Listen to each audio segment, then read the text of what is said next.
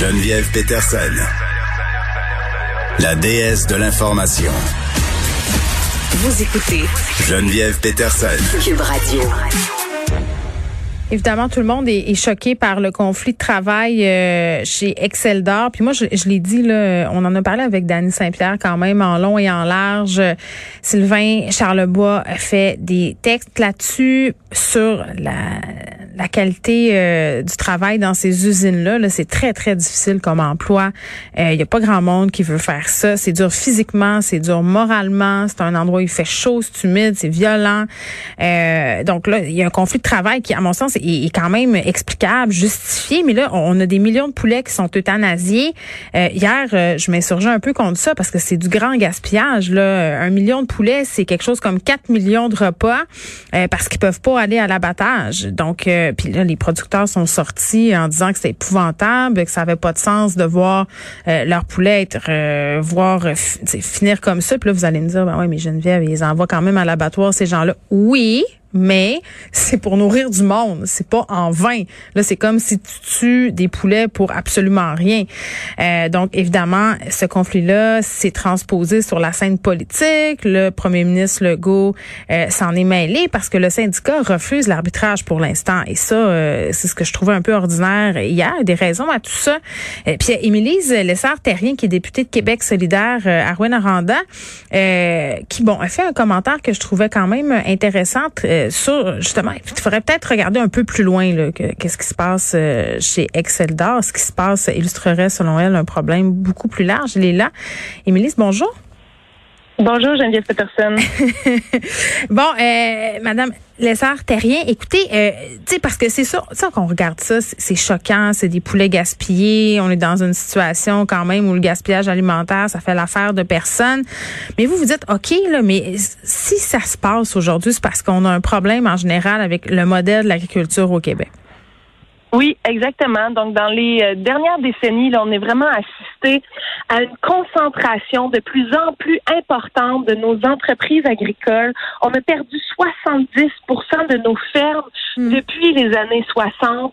Donc, le modèle tend à s'industrialiser davantage et là, on devient avec des grosses boîtes qui euh, sont difficiles à virer de base sur un scène et on se retrouve dans des situations où ça prend un conflit de travail, une éclosion de COVID pour que la chaîne alimentaire déraille et nous, on remet en question le modèle alimentaire actuel. Il faut le déconcentrer, il faut le décentraliser pour en faire, pour faire de l'agriculture au Québec un vrai projet de société, un vrai projet d'occupation du territoire qui va dynamiser l'ensemble des régions avec des infrastructures plus petites, plus adaptées aux réalités locales, plus adaptées euh, aux besoins des communautés. Donc, nous, c'est euh, la vision qu'on met au jeu là, à, travers le conflit qui, euh, qui, perdure chez Exceldor. Mais c'est vrai, vous faites bien de le souligner. On, chez Exceldor, on en avait parlé pendant la pandémie là au tout début, je crois, parce que justement, on faisait face à une éclosion. Mais mais tu sais, c'est une bien belle idée là de l'agriculture de proximité puis des plus petites fermes à échelle humaine. Euh, mais c'est comme une espèce de retour en arrière. Puis si on est allé en avant avec l'agriculture industrielle, c'est que ça suffisait plus à la demande. Est-ce que ce modèle-là que vous proposez là, de revenir à une agriculture plus petite, plus proche du monde, moins euh, automatisée, euh, ça suffirait à la demande actuelle? Parce que moi, je sais pas là, Madame Lessard-Terrien, je parlais avec des gens de l'industrie qui me disait que tout allait en s'automatisant, euh, l'abattage aussi, puis bientôt on n'aurait plus besoin d'avoir des humains dans les abattoirs parce que c'est une job qui est trop terrible. ça serait peut-être mieux de même que ça soit des robots, pour vrai. Ben en fait, c'est qu'on substitue notre dépendance. Hein? On va vrai. substituer notre dépendance de la main d'œuvre à une technologie qui est très euh, très qui peut être très énergivore, mais très spécialisé. Et on, s'éloigne de plus en plus de, tu sais, faire de l'agriculture, c'est quand même la base du monde. Je veux dire, manger, on fait ça trois fois par jour, 365 jours par année depuis des millénaires qu'on fait de l'agriculture. Et en ce moment, il y a des, il y a dans des communautés des gens qui voudraient en faire des élevages, qui en élèvent des poulets. Moi, là, j'en fais une journée par une journée par été, je fais mon petit abattage de mes 12 poulets là, pour en ah, avoir. Mais vous n'avez pas le droit plus que ça. Pas le droit, pas le droit, pas le droit? Effectivement, mais il y a des gens qui seraient prêts à y aller. Puis là, je pense que ça a augmenté plus au niveau de 300, mais qui seraient prêts à peut-être en faire 500 parce qu'il y a une demande. Moi, j'en fais 12 mais il y a combien de voisins qui me disent, mais j'aimerais ça pouvoir t'en acheter parce que c'est le fun, tes poulets, ils grandissent dehors, on voit ta cage se promener dans ton champ, euh, on sait qu'ils sont euh, bien traités, ils mangent des insectes, ils grattent la terre, ils sont en liberté. Comment ça, euh, je dis en liberté parce que ma cage la déplace, là, je dire, ils, ont, ils ont accès quand même à un grand terrain. mais en ce moment, la législation n'est pas faite pour euh, pour permettre ça. Mm. Et le deuxième problème qui se pose, c'est après, je l'ai fait abattre où mes poulets? On a perdu la moitié de nos abattoirs de petite taille dans les 20 dernières années. Oui. Moi, si je veux faire des poulets, faire mes- les faire mes 100 poulets puis les amener se faire abattre, il faut que je roule 4 heures de route pour Non, aller les ça faire n'a pas abattre de sens. Puis pour comprendre qu'est-ce qui se passe là, euh, documentaire de Marc Séguin, La ferme et son état, c'est extraordinaire. On a le témoignage de Fernande Ouellette là-dedans, qui est une éleveuse Oui. de volailles, qui est extraordinaire, qui fait les choses autrement. Puis on a plein de monde. Moi, ce que je trouve plate en ce moment, c'est que oui, l'industrialisation, moi, je pense qu'elle est nécessaire dans, dans, dans certains secteurs. Ça peut, ça, ça, ça fait pas juste nuire l'industrialisation. là. Sauf qu'à un moment donné, il faut qu'on puisse avoir les deux. C'est ça que Marc Séguin propose dans son documentaire. Exactement ça. Il faut qu'on puisse Plus- plus coexister. on va être- oui, plus on va être diversifié, plus on va être résilient parce qu'effectivement, là, je veux dire, tu sais, euh, Montréal, c'est une ville très urbanisée. Fernande Ouellette, elle peut pas fournir Saint-Hubert. Tu sais, ça se pourra pas, là. Exact, exact. Mais elle peut fournir sa communauté. Elle peut fournir. Il y a plusieurs éleveurs dans sa région qui peuvent fournir la communauté. Effectivement, il y a de la place pour les deux modèles, mais en ce moment, toute l'organisation du monde agricole favorise surtout les gros joueurs, puis ce qui fait en sorte que ça devient de plus en plus inaccessible. Sur les 25 000 fermes au Québec, là, il y en a à peu près 1000 qui font de la volaille. Ce sont des très grosses fermes avec les quotas qui coûtent une fortune. Oui. La relève, là, si elle veut, eh, si elle veut prendre la relève, ben, il faut qu'elle s'endette des fois sur deux générations. ouais. Bon, puis vous savez que c'est une chasse gardée, là, vous le savez. Puis je veux dire, est-ce que l'UPA m'en a trop de power? C'est parce moment donné, on va se poser la question aussi. Ben, c'est pour ça que nous, ce qu'on dit, c'est qu'il faut retourner vers des modèles plus diversifiés. Mais il faut y retourner, mais comment?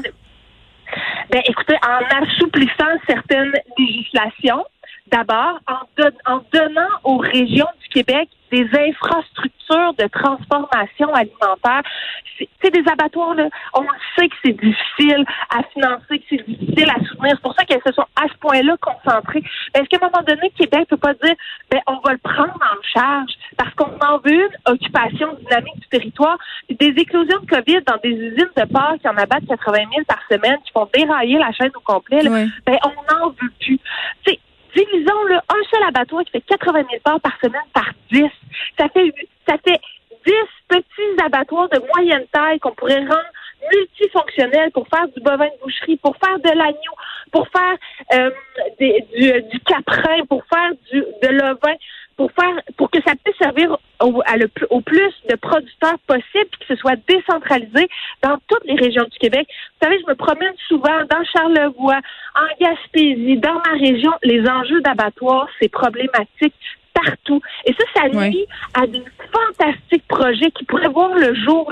J'ai une entreprise ici en Abitibi-Témiscamingue qui fait du bœuf carboneutre. On n'est même pas capable de le consommer en Abitibi-Témiscamingue parce qu'on n'a pas d'abattoir.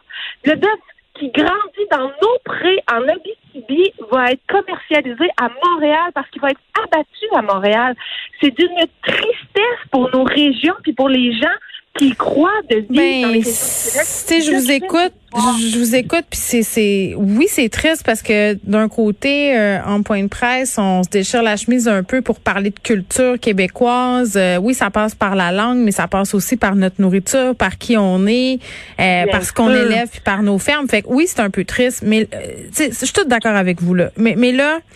Avec ces gens-là, là, les, les syndiqués d'Excel d'Or, qu'est-ce qu'on fait? Là? Le premier ministre leur dit allez vous asseoir. Euh, eux, ils acceptent pas la proposition d'arbitrage. Pendant ce temps-là, on jette des poulets au vidange. Tu sais, moi, Ben, moi, je, Ça je- l'entendement. très- Bien sûr, ben, c'est sûr que tout le monde, tout le monde trouve ça épouvantable qu'il y ait ce gaspillage-là. Ouais. En même temps, moi, je suis très mal à l'aise quand je vois le premier ministre du Québec utiliser son pouvoir d'influence pour faire porter le fardeau de, de la mort de ces poulets-là sur les épaules des travailleurs, je trouve ça épouvantable. Il y a un processus de médiation qui est en cours. Ces gens-là ont le droit de réclamer des meilleures conditions de travail et on se souviendra qu'on est dans un contexte de pénurie de main-d'œuvre à grandeur du Québec. Ces gens-là, demain matin, ils veulent une autre job, ils peuvent claquer la porte sans problème. Alors qu'on leur on donne une chance à la médiation pour que ces gens-là puissent améliorer leurs conditions de travail, puis que demain matin, il y a encore des gens qui veulent aller travailler dans ces usines-là, parce que vous l'avez dit vous-même, c'est franchement pas évident. Non, c'est des usines de la mort. comme ça à tous les jours, Ouais. déviscérer des cadavres de poulet, là, il n'y a rien de le fun là-dedans. Fait que s'il n'y a pas de bonne ambiance de travail, si tu gagnes pas bien ta vie à faire ça, ben il n'y en aura plus des travailleurs, puis on va se retrouver avec un autre problème. Fait que laissons la chance à la médiation. Moi, Bon. je pense que c'est la meilleure chose à faire. Mais là, dites-moi, euh, Madame Lessard-Terrien, vos 12 poulets là, qui se promènent dans, dans votre pré, là, dans leur cage, en pseudo-liberté, c'est mieux que dans un méga, dans une méga ferme. Qu- qu- Qu'est-ce que vous allez faire avec ces poulets-là? Les abattez-vous vous-même? Si c'est pour la consommation personnelle, est-ce qu'on a le droit? Comment ça marche? Oui, on les, a- on les abonne même à la ferme. Ah, vous êtes capable Euh, d'abattre un poulet que vous connaissez, qui a un nom?